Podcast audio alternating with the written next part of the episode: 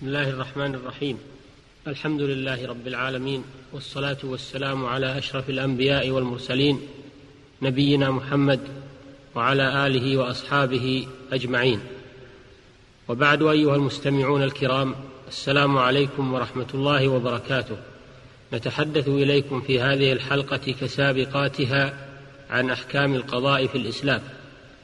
وينحصر حديثنا هنا في موضوع القسمة بين الشركاء لأنها من الأمور التي تعرض للقاضي. ولذلك عقد لها الفقهاء رحمهم الله بابا خاصا في كتاب القضاء فصلوا فيه أحكامها وما يلزم لها. ونحن في هذه العجالة نحاول أن نعرض عرضا مختصرا لذلك وبالله التوفيق. ودليل القسمة من الكتاب والسنة والإجماع. قال الله تعالى ونبئهم أن الماء قسمة بينهم. وقال تعالى وإذا حضر القسمة أولو القربى الآية. وقال النبي صلى الله عليه وسلم الشفعة فيما لم يقسم. وكان صلى الله عليه وسلم يقسم الغنائم. وذكر الإجماع على القسمة غير واحد من العلماء والحاجة داعية إليها.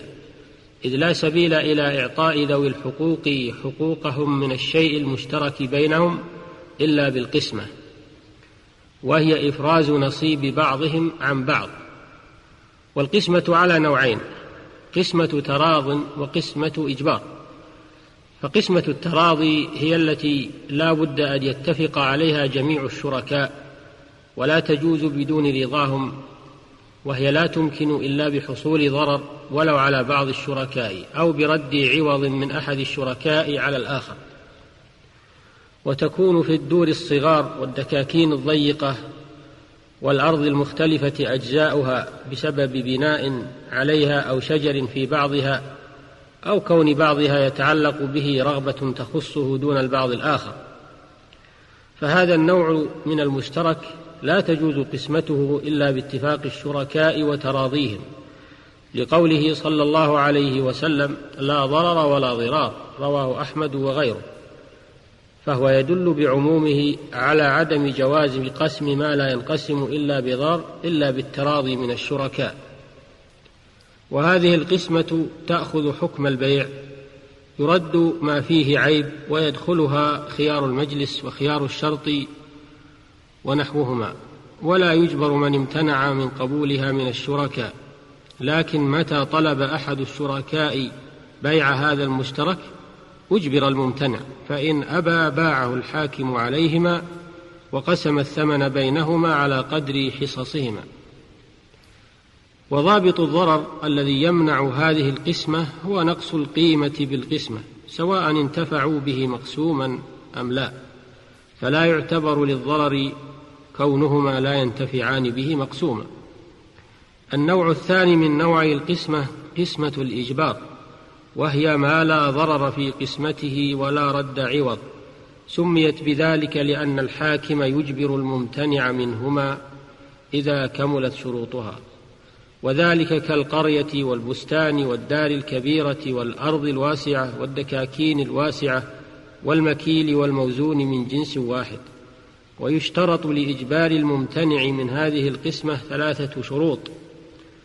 أن يثبت عند الحاكم ملك الشركاء وأن يثبت أن لا ضرر في القسمة وأن يثبت إمكان تعديل السهام في العين المقسومة من غير شيء يجعل فيها.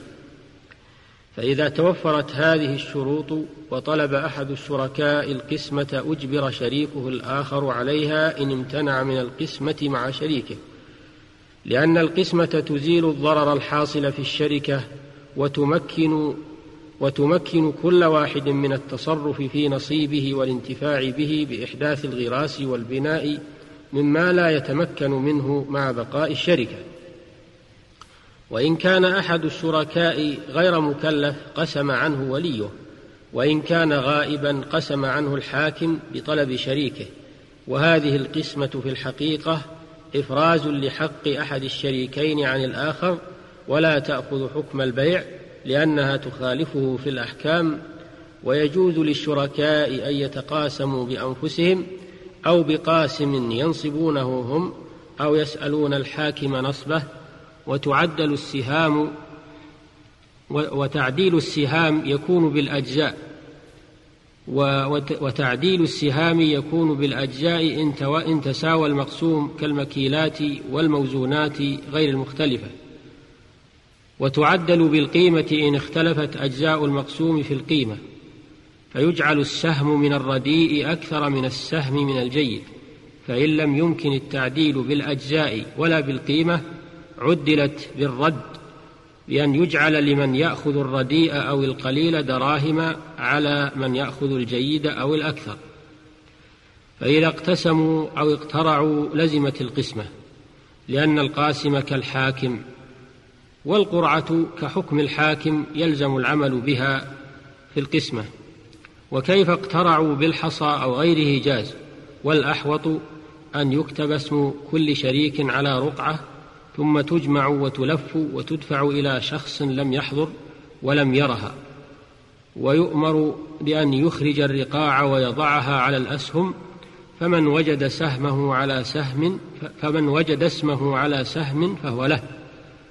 وإن خير أحدهما الآخر لزمت القسمة برضاهم وتفرقهم ومن ادعى غلطا فيما تقاسماه بأنفسهما وأشهد على رضاهما به لم يلتفت إليه لأنه رضي بالقسم على الصورة التي وقعت ورضاه بالزيادة في نصيب شريكه يلزمه. ومن ادعى غلطا فيما قسمه قاسم حاكم أو قاسم نصباه قبل ببينة وإلا حلف منكر له لأن الأصل عدم ذلك. فإن أقام بينة على الغلط قبلت ونقضت القسمة لأن سكوته قد استند إلى ظاهر حال القاسم فإذا قامت البينة بغلطه كان له الرجوع فيما غلط به. وإن ادعى كل من الشريكين شيئا أنه له تحالفا ونقضت القسمة لأن ذلك المدعى به لم يخرج عنهما ولا مرجح لأحدهما على الآخر.